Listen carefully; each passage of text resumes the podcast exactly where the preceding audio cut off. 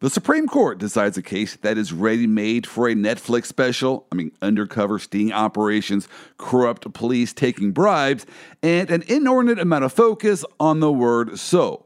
Okay, maybe Netflix for the grammar nerds. Well, speaking of grammar nerds, Mackenzie Smith is back this week to fill us in on her campaign to be a judge in Pennsylvania. We will see what efforts she has gone through to conceal she was ever associated with this podcast. Well, there is a lot to unpack in this week's debriefing of the law.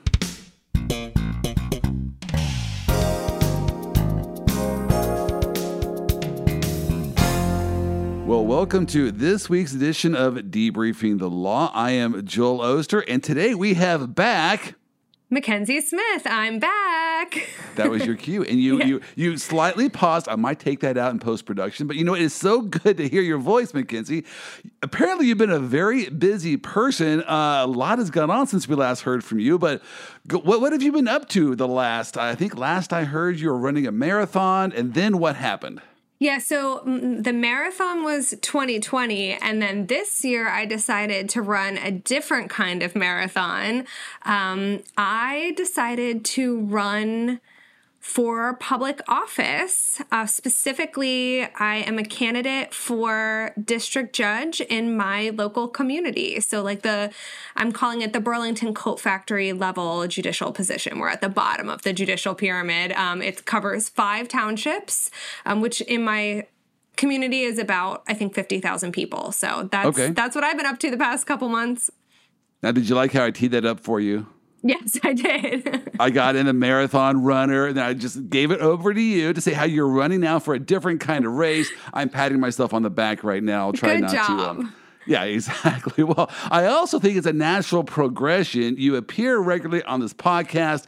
You are ready to become a judge now and rule the legal world. And so I think it's just a natural progression from where you start. Uh, but no, I got I have a lot of questions. So first of all, why are you that insane? Why would you run? I mean, I thought you were a smart person. I thought I knew you, and now you want to become a politician. Uh, please, you got you got to explain yourself. Yeah, so I don't. I mean, insane wouldn't be my word. Naive, maybe more okay. appropriate. Like I didn't. So I've always wanted to be a judge um, ever since my high school, like even before wanting to become a lawyer, I did mock trial in high school. And I, you know, I loved mock trial and obviously like won my case senior year. Um, and i received received the golden gavel for best advocate. If anyone's like wondering i still have it. Um, but i really like in doing that competition being an attorney seemed really cool. Um, but I, I was like, you know, what's even cooler is being the judge. And so it's always kind of been in the back of my mind as something I wanted to do ultimately with my career. Um, and as it so happens, the district judge position in my community it's there's only one seat um, and you have to live within the district so you can only run for the seat of the district in which you live. Um, so okay. there's only one position, and it's a six year term. And 2021 happens to be the year when the seat in my district is up for reelection. So if I didn't do it now, I would have to wait you know another 6 years or just go ahead and run for a higher court um so i just decided you know i'm 12 years into my legal career, I'm qualified. I believe that I would be a good district judge. I definitely, you know, have practiced in those courts. I know how they work. I know the rules of evidence and procedure and the substantive law that is applied in those courts. And it was kind of one of those things like, why wait? I mean, there's actually no Democrat has ever run for a district judge in my particular district, and no, really, yes, no, Dem- you were the first Democrat to run. Yes, um, the current, the incumbent has been uh, unopposed. This would be his third full term. So there's never been a challenger. Um, no woman has ever run for this particular district. So it was one of those things like kind of after 2020, like, why not? I mean, why why not at least get the experience, like learn how to run a campaign, learn how this works. And, you know, the primary was a couple weeks ago and I ended up doing like pretty well. So I am now, very happy with how results, it went. But yeah. before you tell us the results, what you told me earlier was fascinating to me, and that is this: you ran as a Republican. And you ran as a Democrat. So you were in both the Republican and the Democratic primaries. Now, you got to explain to me, is that the way it's done clear all across Pennsylvania or just for judges? I had never heard of such a thing. Yeah, so it, it's a it's an idiosyncrasy of Pennsylvania. I think it probably exists in other states too, although I don't know how many. But in Pennsylvania, um, judges are elected. But because judges are supposed to be nonpartisan, they are allowed to what's called cross file on the primary ballots, okay. as well as school board candidates. So that's the the only other position that I know of that's allowed to cross file because school board is also technically a nonpartisan position, although you do typically run as you know a party affiliated with a party um, so yeah so both i i had i am running to unseat the incumbent, as I mentioned, um, and both he and I ran on both primary ballots. So we actually ran against each other twice on the same day, if that makes sense. Wow. that'd be like in the NFL, because I, I understand everything when, in terms of football, but that'd of be course. like in the NFL season if in the AFC championship game you had the Kansas City Chiefs against the oh, I don't know who you want to put in there. Let's just say Denver Broncos. All right. And then over in the NFC Championship game, you had the Denver Broncos against the Kansas City Chiefs. I mean, both teams playing in both conference championships.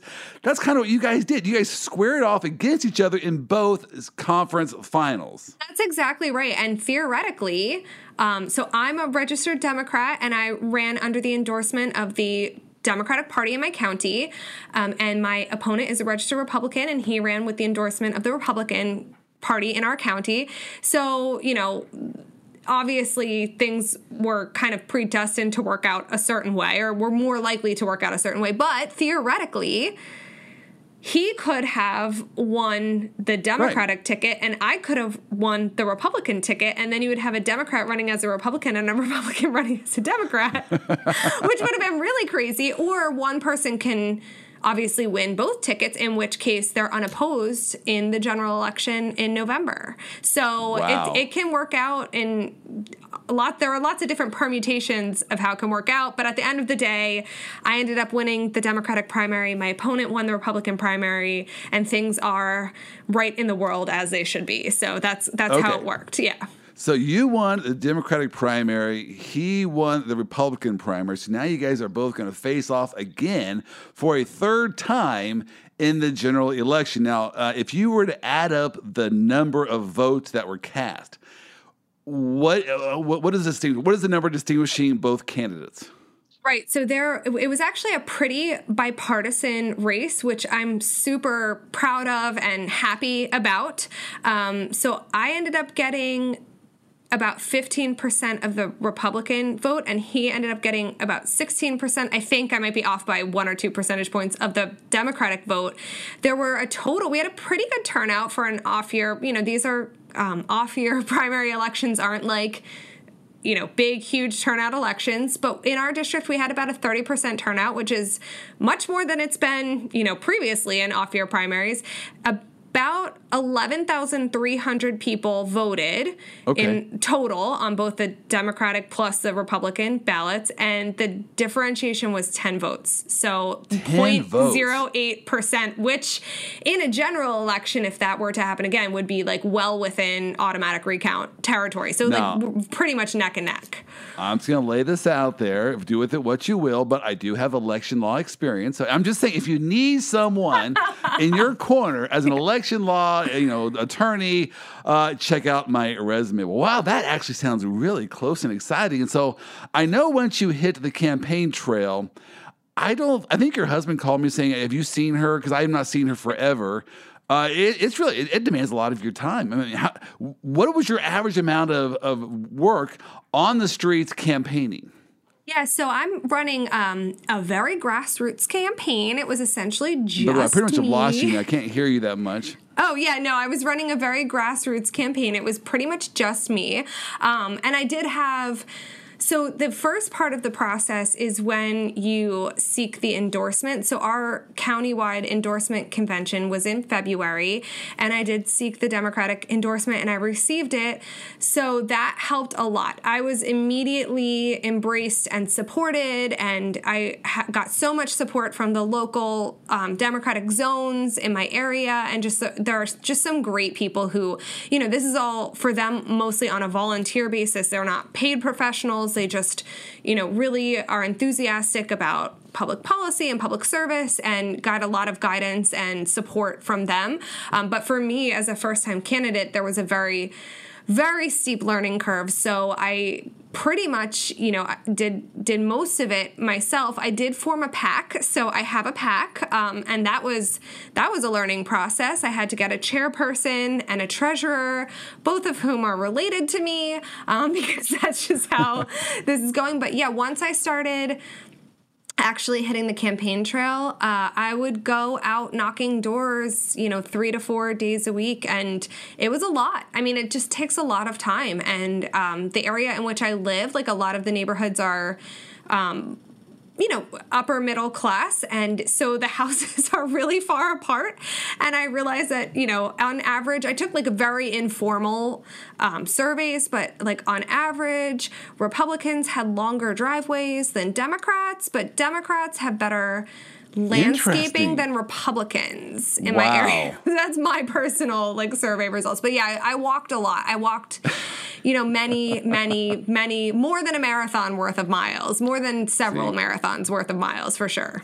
I told you your marathon training did pay off. Well, I know that you are, as a judicial candidate, you're not supposed to comment on things that might come in front of you. That being said, I want to test your um, your judicial competency here a little bit. So I'm going to put you on the spot uh, to see how you might rule in a couple of these cases that I found, you know, across the nation, not in Pennsylvania. But let, have you ever heard of this case? Coming in in the courts there in Pennsylvania. A felony assault and assassination of an iguana. Oh. Um, no, that's no. I've not heard that before. Um, sounds like you know a, a little bit of overreach and perhaps misuse of law enforcement resources there. So I probably would not would not hold that case over for trial. See, an iguana is not probably natural uh, uh, to um, uh, the Pennsylvania area. I'm just guessing. I, I, don't know that. This might have surmised came from Florida. And uh, this person, yeah, exactly. This person, it was in a public park and went up to this iguana and then just allegedly just started beating it, and then it ended up dying. And some of this was caught on videotape. And I, I got the complaint, I got the motion to dismiss, the response to the motion to, to dismiss there is a lot of legal billing going on on this felony assault of an iguana. It's interesting because I'm just going to tell you, do you know that what the defense was of the, the person who, the, the defendant is defending himself by using the stand your ground doctrine. So theoretically, you are allowed to stand your ground. If someone is assaulting you, you don't have to necessarily retreat. He says, look, that should apply here because this iguana was uh, assaulting me and I was just trying to stand my ground pretty creative use of that. The one negative to that would be the existence of videotape uh, showing that he actually approached the iguana. But nonetheless, fascinating legal case down in Florida. Most likely not going to come up there in Pennsylvania. It just now, makes me one, question the wording of the Florida aggravated assault statute because how is that not limited? I mean, you know, if this is a wild iguana, there may be and, and you know probably should be animal cruelty statutes or other you right, know right. D- at least some kind of disorderly conduct that this could be prosecuted under but aggravated assault i mean we're talking one or two steps down from murder. So I just right, don't, right. I'm questioning how that wouldn't be limited to like human beings and whether that's a little, you know, we might be overreaching there in our, in our law enforcement. now, now this next question I think is a, is a fair question to ask you. So let's say you are out there in the wild. Let's say you're out there in a public park in Florida on vacation and you come face to face with a three foot iguana. What are you doing? You know, I, um, I go to Florida a lot because um, my parents live there in the winter and I've come pretty close to like gators. So I don't right. think I would be that upset about okay. it. I think I would just All probably right. like take a picture and then walk away. Now, I don't know if I like you approaching gators. My ones, I actually have a couple stories where I've had encounters with gators. One of my stories was I was there with my wife and my young, young son. Uh, Zach was very young at that point in time, maybe six years old, five years old. And there were a lot of alligators in our neighborhood. We, we backed up to Lake Jesup there in Florida, which is the lake where they would dump all the gators they found uh, in public streets. They would dump them there in Lake Jesup. So we had a ton of gators in our neighborhood. And I wanted to go hunting for gators. And so we, we went down to this pond, this lake where we knew they were. And I saw this gator outside of the water just looking at my wife and my son. So I started walking over there, and the gator then sunk. I go, oh, the gator sunk. So then I backed up, and the gator rose to the top of the lake. And so I walked forward again, the gator sunk. And this went on and on. In other words, the gator saw me and thought, this guy's too big. He wanted to eat my wife's legs, I guess, or maybe my young son, I don't know, and saw me as some kind of uh, uh, problem with that plan. And so, but nonetheless, um, hey, if you're. Yeah, they're no joke. You don't mess with Gator. I mean, there was that tragic, horrible case that happened at Disney World several right. years ago. I mean, you don't, yeah, you don't get your kids, and especially, well, especially your kids, obviously, but I think dogs a lot. Um, people have well, their dogs. It depends on whose dogs you're talking about. My yeah. wife's dog, yeah, I might put her on, you know, on the leash out there and just kind of go out for lunch. But I get for most dogs, you would be you'd be very concerned about that, uh, and so um, I, I, get your point. All right, but this next case might come before you, so feel free to say you're going to pass on this question. But nonetheless, here it is. This person was on. He was, I think, allegedly seventy. I say allegedly because I don't remember. Let's say seventy-four years of age, and he was attending trial by Zoom and you know sometimes trial by zoom is difficult to to understand he was not one of the lawyers arguing the case. He was just one of the lawyers involved with uh, the, the matter. But apparently his picture then shows up on the screen there uh, on this trial by zoom where someone else is making argument and he decides to flip off the screen. Have you ever heard of such a thing where you're flipping off the screen? I mean, the, I, I have not heard of that case. I can conceive of that happening. yeah, his first defense was number one, I was just pointing at the screen. No, that's not going to fly. Don't use that as a defense. That's not going to work. Uh, there's a big difference between using your middle finger to point something out, like there's the fly, as compared to flipping someone off. It, it's not the same look, right? We all agree with that. And then, secondly, his defense was well, he didn't really know that he could be seen. He was actually flipping off the computer because the computer was ticking him off. So he's flipping his computer off. The court was not buying that one as well and sanctioned him $3,000. But I got to tell you, Mackenzie, this is my takeaway from that story. And I'd be interested to get your response to it. Do you remember that um, one trial where that lawyer did not know how to work the filters and accidentally was a kitten? Yes, which the... was like so great. yeah, right? What would it look like if a kitten was trying to flip off a um, screen? I have no idea. Maybe he'd be better off using the kitten, uh, the kitten filter. I don't know, but there you go. Those are my wacky case updates. Uh, he definitely wacky? would have been better off using the kitten filter, and it's just like, I mean, I can, I think I can say like I, I would like the judge in that case find those defenses to be not credible and I would not, right. you know, accord them much weight. But I also think like, you know, you kind of have to be very short sighted to do something like that because it's so easy to just turn off your camera, have whatever outbursts you need to have, or like walk out of the sight line of your camera. You're not even in the courtroom where the judge right. can see your every move. Like, how stupid do you have to be to like actually direct it at the camera? So yeah, maximum maximum sanctions on that one. Yeah, yeah. So, uh, hey, there you go. The interesting world when it comes to Zoom. By the way, I just got a notice on one of my cases where I actually get to, I say get to because it's in Miami, Florida, uh, appear in person. It's going to be a live court setting there in in Miami, Florida, and so I'm. It's my first actual court appearance. I got to go find my pants. I'm sure there's somewhere in my closet. Several court appearances have just been you know dressed from the, the waist up, not you know probably gym shorts from the waist down. But I'm not sure that's going to pass when I actually have to appear in court. So I need to go check out my my closet. But yeah, definitely right. put the bottom half of your suit on. But that's super exciting. We have um we're waiting for oral argument dates in two, in two cases, one in San Francisco and then one here in Pennsylvania. And I'm curious to see whether they will be scheduled in person or via Zoom. I, I have a feeling, you know, at least the, the Court of Appeals one will be telephonic or over Zoom. But, you know, I'm, I'm kind of waiting you know, anticipating getting back into the courtroom. It's totally different over Zoom. It's not the same at all. And I know it, it's very convenient and, you know, but when it comes to especially cases where you have a jury, there's just right. you can't you can't duplicate that electronically. So I'm looking forward to it.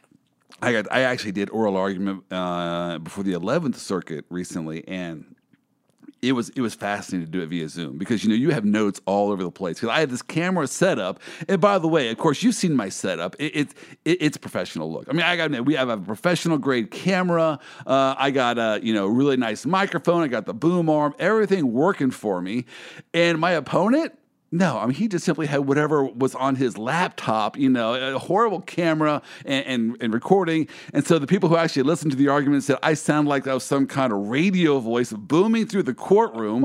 as compared to my opponent, I thought, well, see, that's my mic, that's my whole setup. It really kind of works in court. My youngest son said, Dad, you're just flexing. You don't really need to have, use that equipment. Well, if I have the equipment, I'm going to use it. But apparently, the younger generation calls that flexing. Whatever well, that yeah, means. but you have you have ethical obligations to be the best advocate for your client, right? I mean, if right. you have this equipment, I would argue that you're almost obligated to use it and give the best presentation. You know, you don't a, client doesn't want to hire a lawyer who dresses sloppily and goes into courtroom and has a, a disheveled look. It's the same Great thing. Point. If you're doing it over Zoom and electronically, you have an obligation to give the most polished. Of course, the most important thing is the substance of your argument, but judges, well, like anyone else, is distracted by a sloppy presentation. So, you know. Exactly. So, for you lawyers listening, give me a jingle. I'll let you know the kind of mic I use and the whole setup. And then for, hey, I'm sure we can work out a deal. Well, it has been a busy week at the Supreme Court. In fact, this is sweeps season at the Supreme Court, coming out with decisions almost daily. Uh, Mackenzie, have been paying attention to the Supreme Court since I kind of maybe you're eyeing that in the future? I don't know.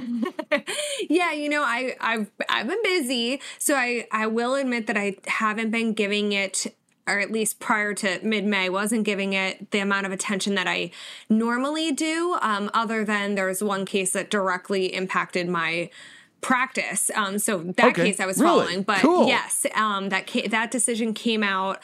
Um, I want to say like one of the last days of March, so it wasn't one of these big June sweeps cases, but right. it was big for for our practice. So I was definitely following that case. I had my alert set up, um, but since I've been taking a couple weeks off from campaigning here, I've been getting back in the loop. And June is always a really exciting time at the Supreme Court, and of course we have a new justice this term, so that makes it doubly exciting exciting and kind of intriguing to see what the court's going to do on some of these big cases.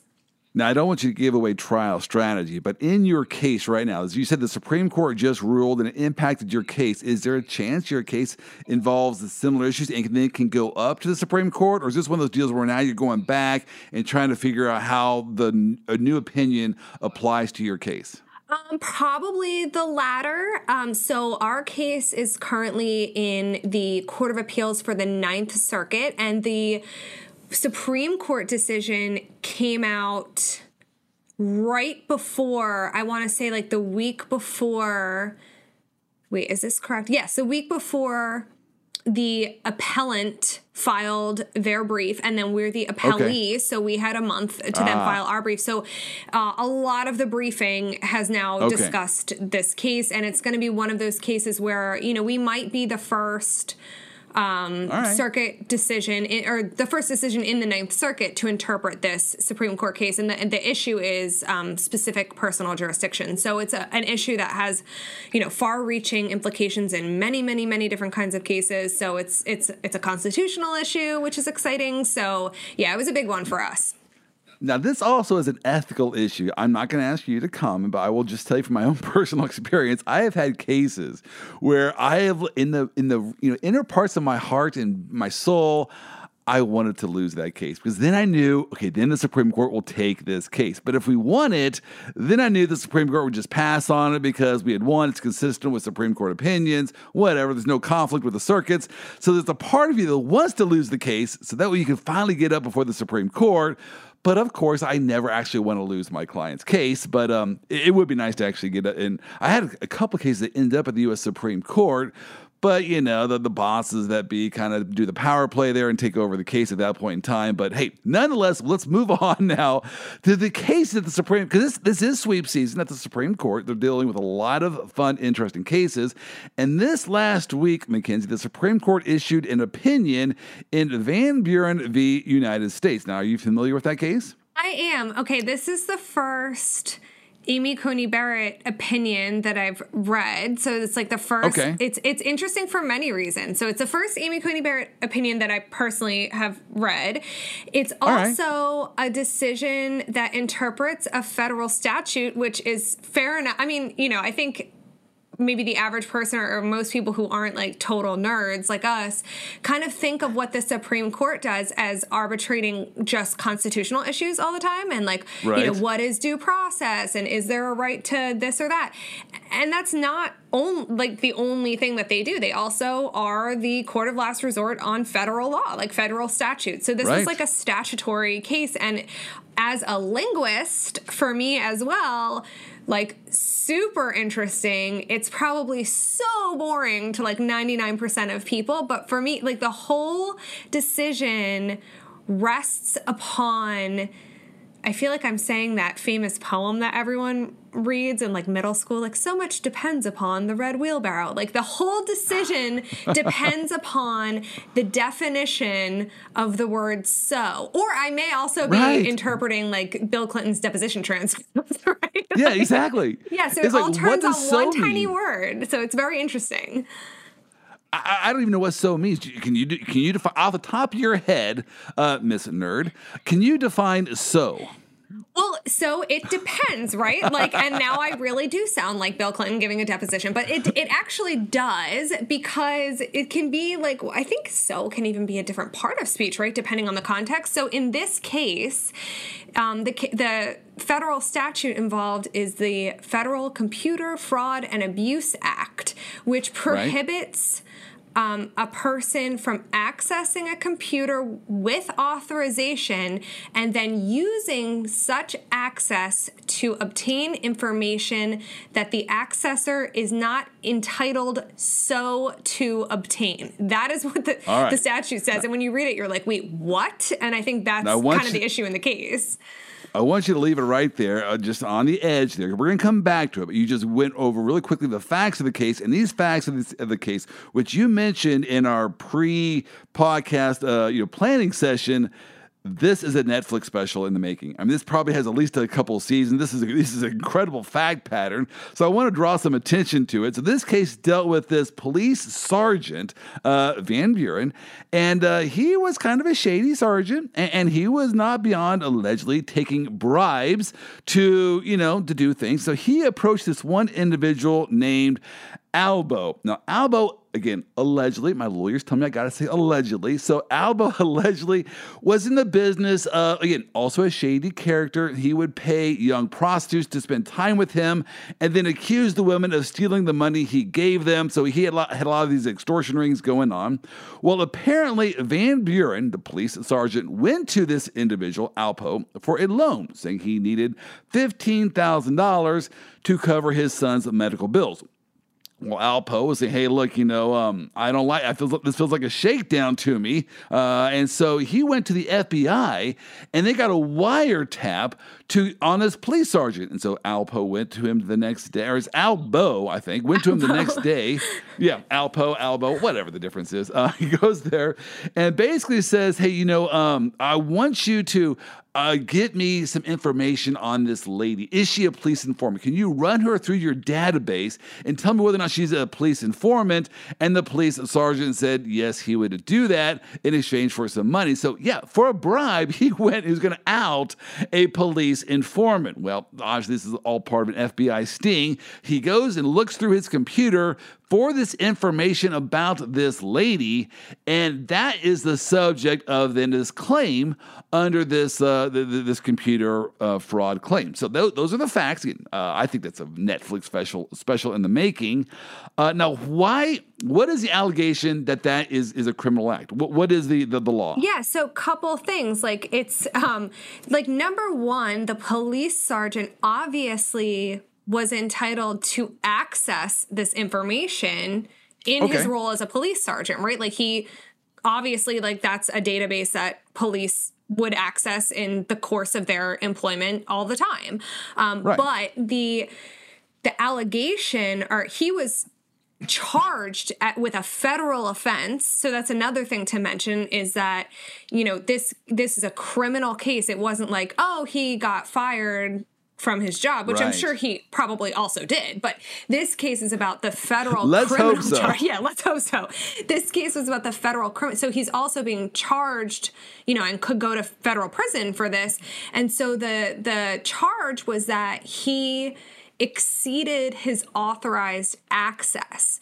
So again, okay, and that is the, the phrase actually from the statute correct. exceeds authorized access. And as you're pointing out, he actually had authorized access to these files. He used them on a daily basis, but not for bribery. So, how, how do we make that distinction? Well, that's exactly what the issue in the case was. And another reason for which this case is kind of mind blowing when you first look at it is, you know, the government who is prosecuting the police officer is arguing that, you know, anytime someone accesses a computer and then retrieves information or uses information for an unauthorized purpose, or they're getting it for an unauthorized reason or an illegal reason, wherever that, you know, law may come from. So it's not from this statute. It might be not authorized under your company's policies, or it might be not authorized under state law, but that makes it a federal crime. So that's what the government okay, so it, was saying.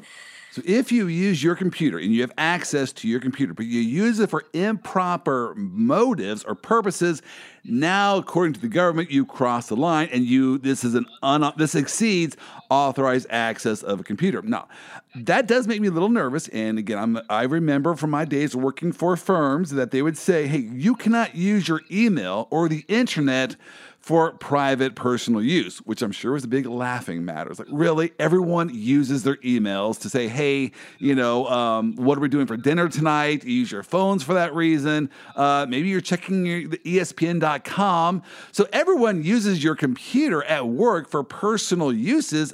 Is that now a crime under the government's view of uh, unauthorized use?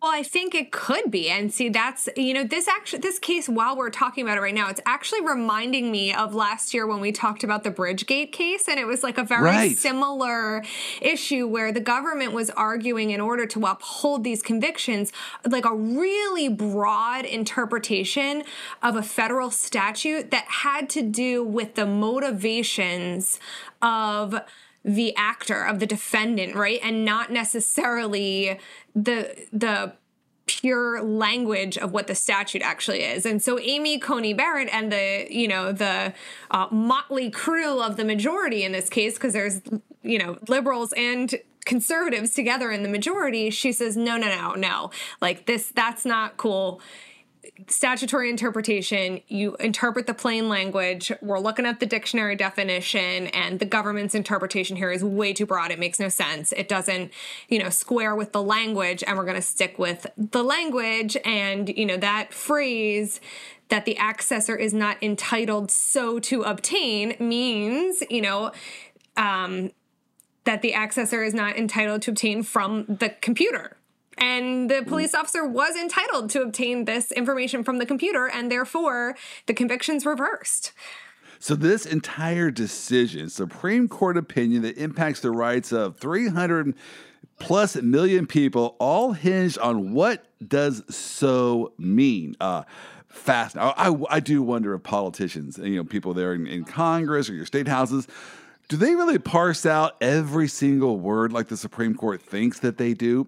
I don't know. I, I, I find that hard to believe because when I mean you can understand, right? Like when you're writing something, it happens to all of us all the time. Like when we're writing a text message to somebody, like we know what we mean. It's like so obvious to us. Like, oh, well, obviously I'm talking about XYZ, but the person, the interlocutor, the reader of the text might read it. And for whatever reason, their mind is on something else or just their life experience leads them to interpret ABC instead of XYZ or in this case ACB, right? So right, they, right. it, it happens all the time. And I think, you know, legislatures especially Congress, I mean, hopefully, would pay attention to the words that they're using. But I mean, for those of us who, you know, work in the field and deal with statutory interpretation all the time, like it can be a real mess. now, a lot of interesting takeaways from this case. The first takeaway that I want to point out is the, and you alluded to this, was the odd collection of justices in the majority. And so this was a six to three decision. The three conservative justices who were in the majority uh, were all the three Trump appointees. So they all ruled against Trump's position in this case. So that was somewhat interesting.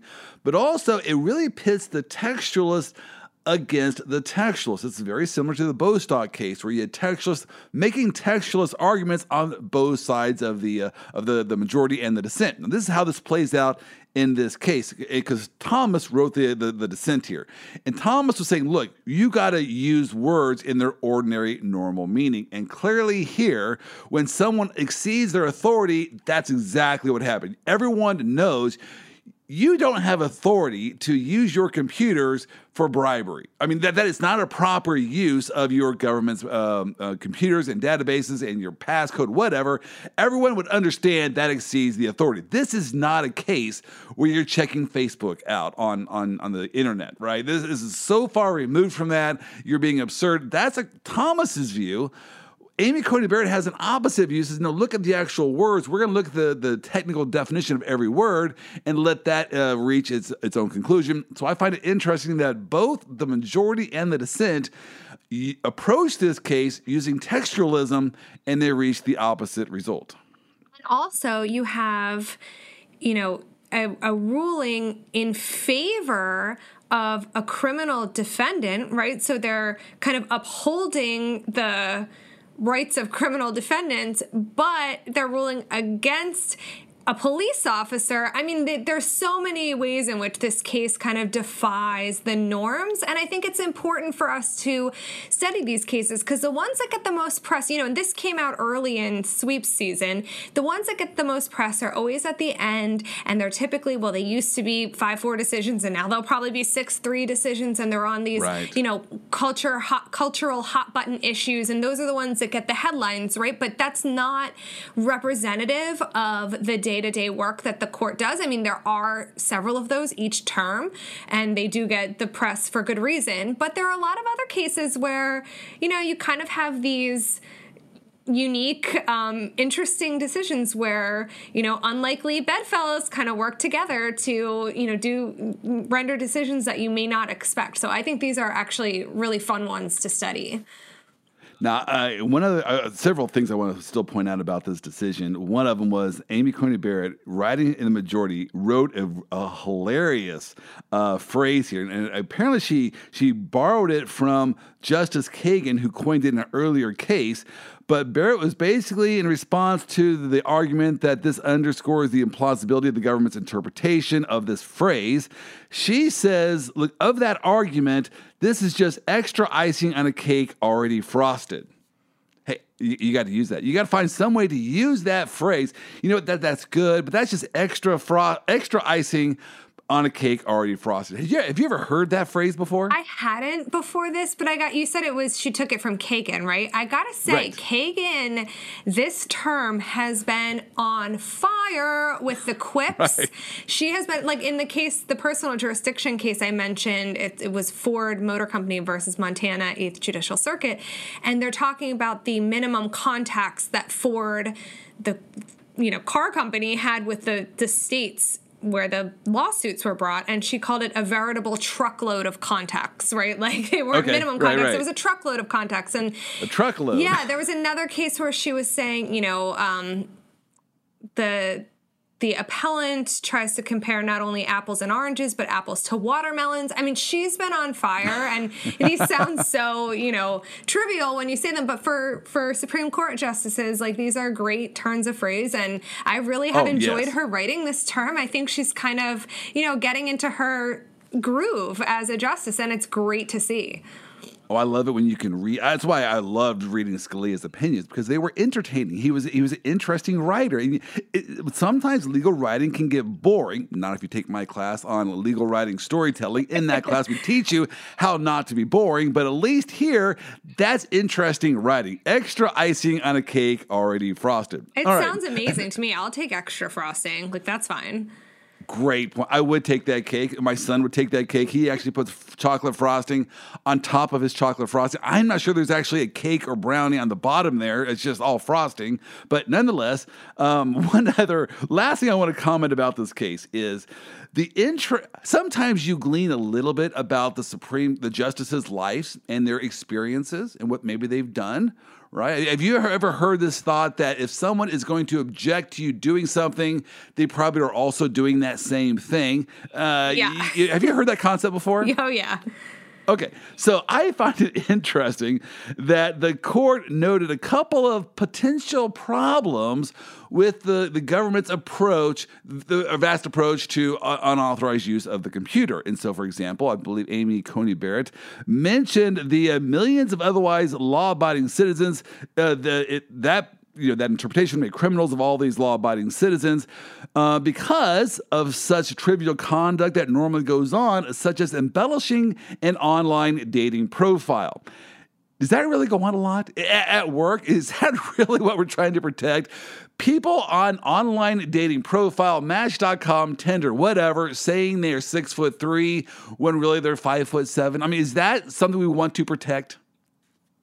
I mean, I don't know if it's something we necessarily want to protect, but I don't think it's something that we necessarily want to criminalize. I mean, you know, you're allowed to lie, right? Like you're allowed to allowed to meaning you are not a criminal for doing this. What you have a right to right, do okay. and what it is right to do are often two different things. Um, but when we're talking about making federal criminals out of everyone, you know, I wouldn't necessarily put the Tinder exaggerator on the same level as like a computer hacker, right? So right, right, right, right. Or the the last example she gave is someone using a pseudonym on Facebook. So apparently, you can get Facebook accounts under a a fake name, and that way you can just kind of stalk your friends, but they don't realize stalking them. I don't know what she is all up in, but nonetheless, those are pretty interesting examples that she offered as to why the government's approach and interpretation of the statute is incorrect. Let all people right, engage in their toxic social media behavior without, you know, fear of government repercussion. Yes. Uh, we, we, we should do a podcast one day just on appropriate social media behavior because I have a long list that I, I want to get on my soapbox and I just want to go off on all these various uses. Do you know why we have social media, Mackenzie? Advertising? Well, oh, okay, you're being real. I, am recipe sharing. I want to know. Let's bring back the recipes. Right, I, I, it's dinner time, and that is one of the things that sucks about being an adult. Every single day, for the rest of your life, you have to answer this question: What's for dinner? And so that's why I like Facebook because during the day, someone would post some cool recipe. Yes, I do the cooking in my household, and that's what we're to have for dinner. That is the proper use of, of social media. Uh, any thoughts on that? I totally agree. Uh, I also like pet videos.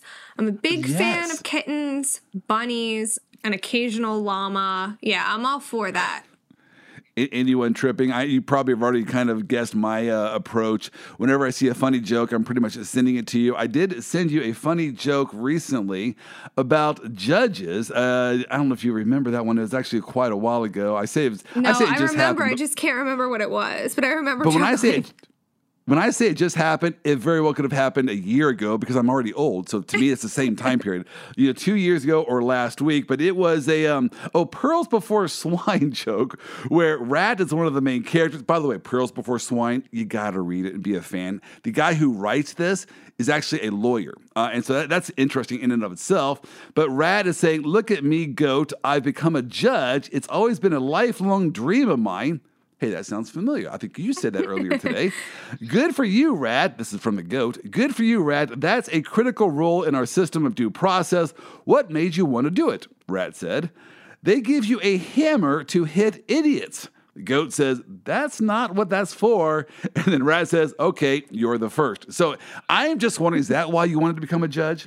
Yeah, remember when we talked about the movie Liar Liar and my stepson said yes. like are they, you know, he has the big hammer thing. I just want the big hammer thing. How could you not want the big hammer thing? Oh, it's power, man. You, know, with great power comes great responsibility, uh, which also came from another classic movie, I believe, Spider-Man. There but nonetheless, go. all right, one more case here before we get totally off the rails here. Denver Bible Church v. Polis.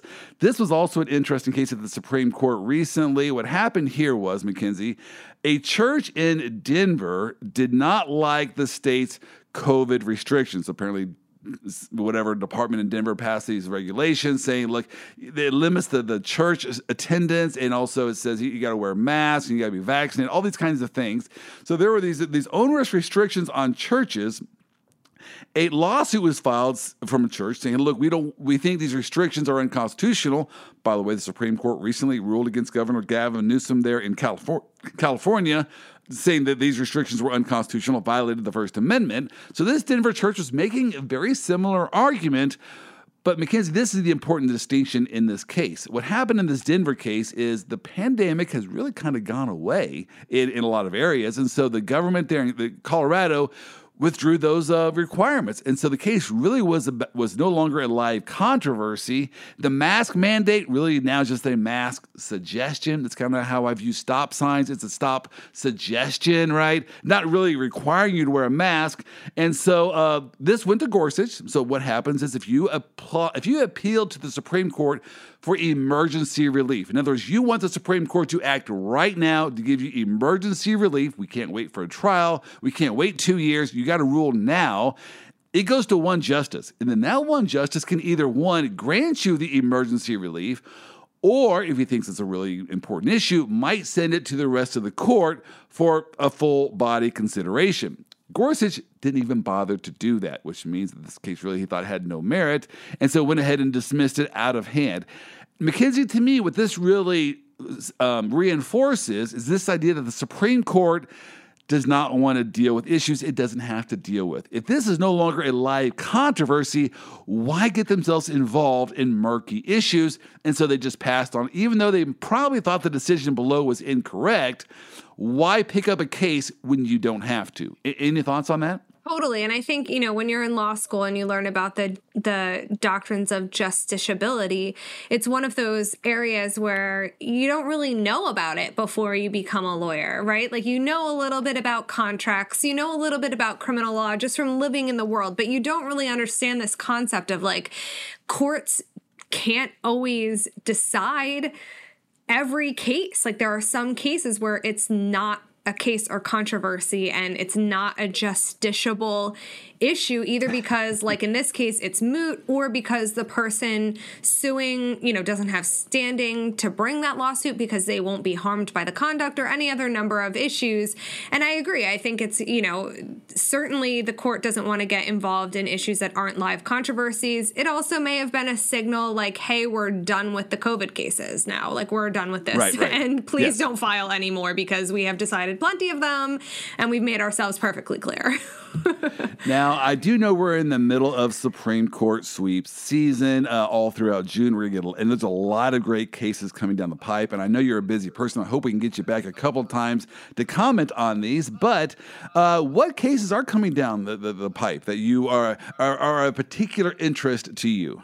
Well, and you, because there's a, a couple cases out of my home circuit, the Third Circuit, both of which are First Amendment cases. One has to do with right. freedom of speech, one has to do with freedom of religion, that I think are very interesting. Um, particularly, my favorite one is the, or the one I'm most interested in, is the speech case because it comes out of a school district in Pennsylvania um, where a sophomore uh, student tried right. out for the cheerleading team. She made the JV cheerleading team.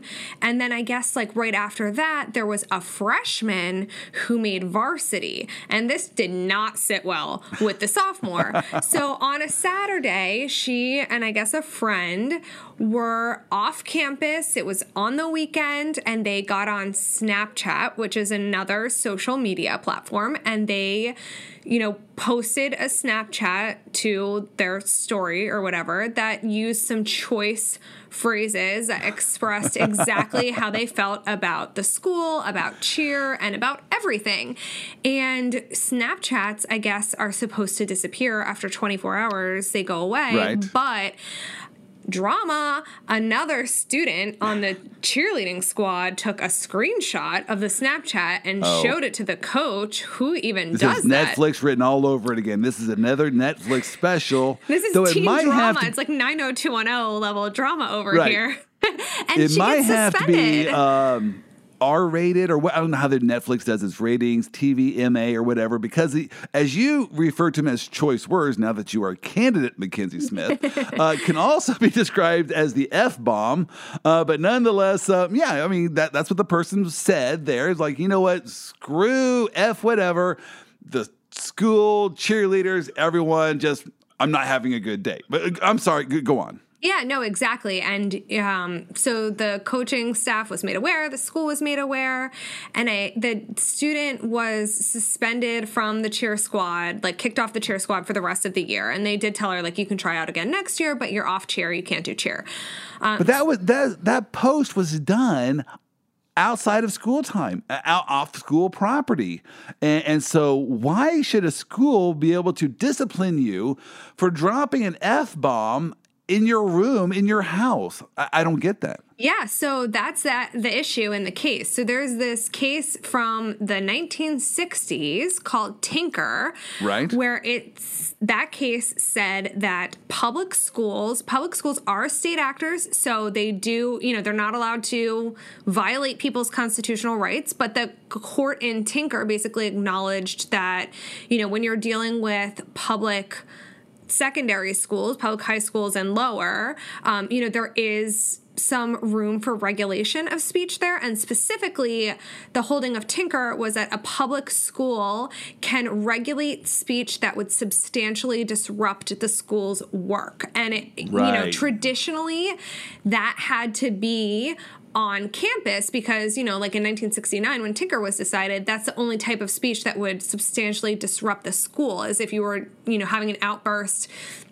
and screaming obscenities in school or you know walking out of class and doing a protest in school i guess. So that could be regulated. But now in the age of social media where you you know post something on social media on the weekend off campus the school argued you know that quickly made its way into school. And there there aren't those rigid boundaries anymore between on campus and off campus. So the schools should be able to regulate any speech no matter where it occurs and when it occurs if there's a plausible argument that it's disruptive to the school's functioning.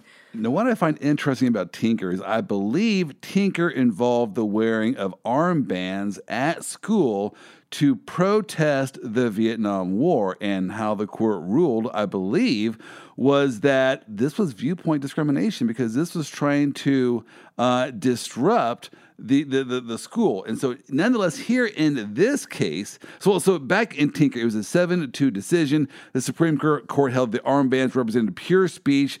Uh, it is entirely separate from the actions or conduct of those participating in it. And the court said that students do not lose their First Amendment rights when they step onto the schoolhouse gates.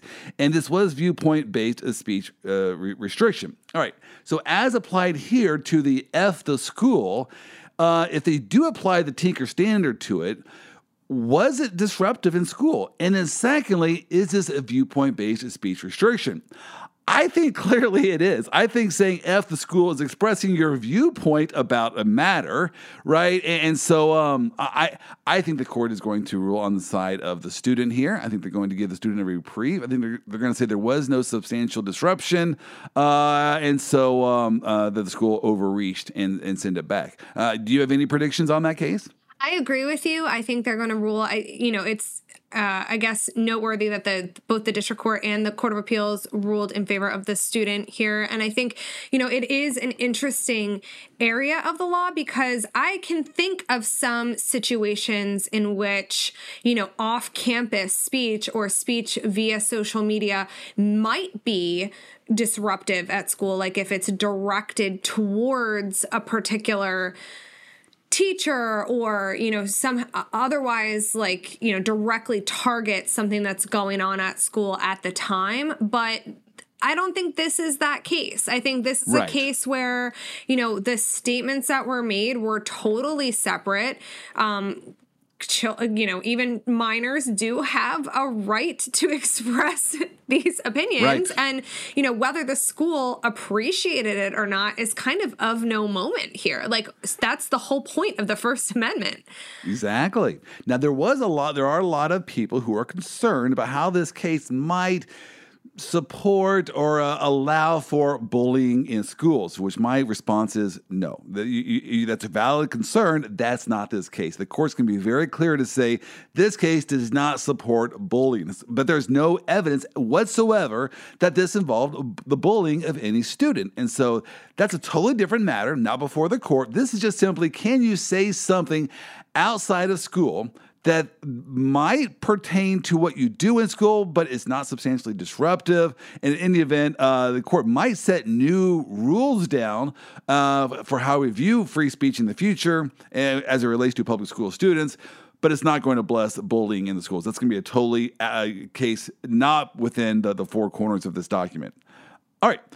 Uh, any other cases of interest to you? You mentioned another case, I believe, out of Philadelphia. Yes. Yeah, so the Philadelphia case, and I think we actually talked about this many months ago. I, th- I believe this case was actually argued the day after the 2020 election. So it's like lost right. in the haze, like Q4 right. 2020 goings on. Um, a long time ago. A long, a lifetime ago. But the case is Fulton versus City of Philadelphia. And yeah, like I mentioned, it's another First Amendment case, although it has to do with.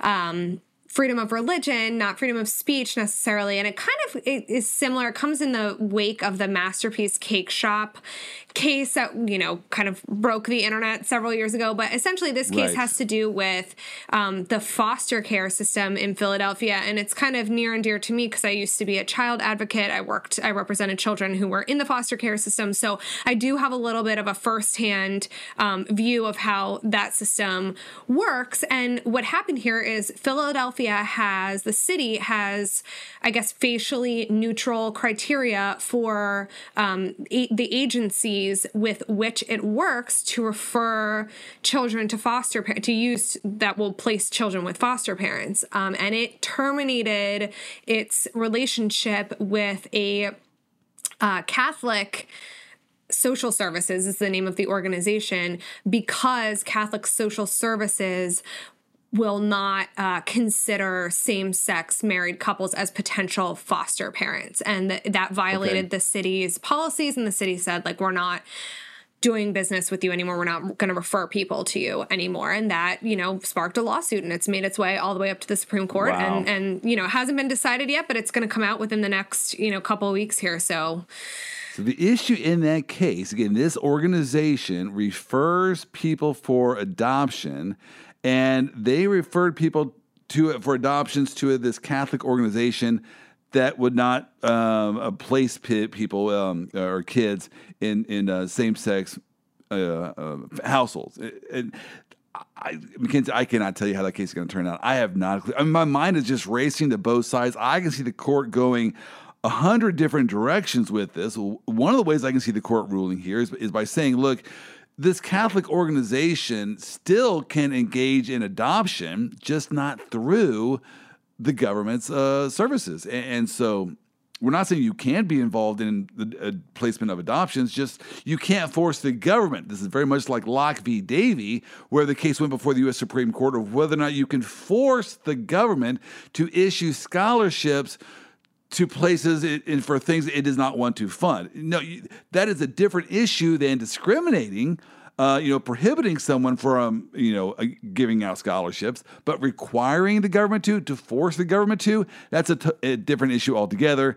I have no idea how this case is going to come out. It'll be, it'll be exciting to unpack it once it does come down. It's so complicated and so nuanced. And I think, you know, it's a good example of a case that really, um, you know, speaks to the intersection of obviously, you know, Catholic Social Services saying, well, we have free exercise here. And like you mentioned, the government is saying, well, we have a facially neutral policy that we're just right. like adhering to. And both sides, like they're not wrong. So, where, when those paths cross, you know, what is the outcome? And I think at, at oral argument, you know, Justice Alito then kind of mentioned, like, well, it's clear that the city really just like hates the conservative message that Catholic Social Services is sending or it doesn't like their beliefs. And you know there where's is there room for that to be considered by the court? Like, does that even matter when you have a facially neutral policy? I don't know. There are so many well, nuances yeah. here, and the court will have to kind of wrestle with all of them. And this is one that really, I agree with you. Like, on the last case, we kind of have a pretty good prediction. I feel like on this one, I have no idea what no. the majority is going to look like, who's going to write the opinion, and what the result is going to be. Wow. Well, stay tuned because we will uncover that. Uh, maybe make a couple more idiotic predictions before the case actually gets decided. Uh, because I, have been involved in so many of these cases, and it just it just shocks you to see how the court is is so brilliant. I mean, these guys are all the top of the profession, right, guys and gals? Uh, they're at the top. They're Harvard. They're Ivy League trained. If they want to reach a certain conclusion, they're smart enough that they can figure out a way to do that. My old con law professor told me, Joel, let me give you a little bit of an idea how the Supreme Court works. It's any stick to beat a dog. You don't use the Supreme Court, the Supreme Court uses you. And so they want to reach a decision. Not only will they reach that decision, but they will write that opinion so magnificently you would say, well, duh, of course that's the law. It, it just sounds so intelligent. Uh, I, true story. So, McKenzie, one time I read an opinion. It was involving Arizona and, and and um, matching funds for for in a campaign. I read the majority opinion that I think was written by Breyer, and I thought. Absolutely. This person nailed it. This is exactly right. I then read the dissent, I believe, by the opposite, maybe Scalia, and I might have these flip flopped. And then I thought, they're absolutely right. This makes total amount of sense. They were saying the opposite things, and I was in total agreement with both sides. And so maybe we get a similar type of outcome in this case. So Any true. parting thoughts? No, that's so true. And I think that's the humility that we have to have as lawyers because, you know, lawyers, as lawyers, we tend to view ourselves as like really smart. And sometimes I'll write a brief and go, oh my God, like this is amazing. How could this ever like this is like the best brief that's ever been written. I, it's so amazing. And then I'll get an opinion that's not only adverse to me, but is like such a smackdown. And I will say, like, this hasn't happened that many times, like a pretty, you right. know, pretty good track record. But sometimes it does happen, and you're like, oh my goodness, how did I not even see it right. from that angle, I am so much dumber than these learned justices. And, you know, it definitely, it does happen. And it, it gives us, you know, if you have that humility, then you always have something to look up to and you can learn from it, right? Like you just try to learn from it and think like, okay, next time I'm not going to make that same short-sighted mistake. I'm going to try and look at it from this angle too. And that's part of the process, I guess. And it's how, how we become better advocates. But yeah, they definitely know what they're doing. Hey, you know what? That great way to end today's podcast. I gave you the last word. Thank you so much for listening today. And that is this week's debriefing of the law. See you next week. Thank you for having me back. Thank you for listening to today's podcast. If you enjoyed this podcast, please give us a five star review. We need your love to help us continue highlighting the funnier side of the law. I want to give a special shout out to our Vice President of Operations, Wendy Oster, without whom this entire operation would be a mess. Sean Wynn and 15.5 Features for making me sound way better than I actually do, Brooke Bolin for spreading the good word about us, and Ryan Kuhn and Paul Kuhn of Triplicity Marketing for our technical and computer support.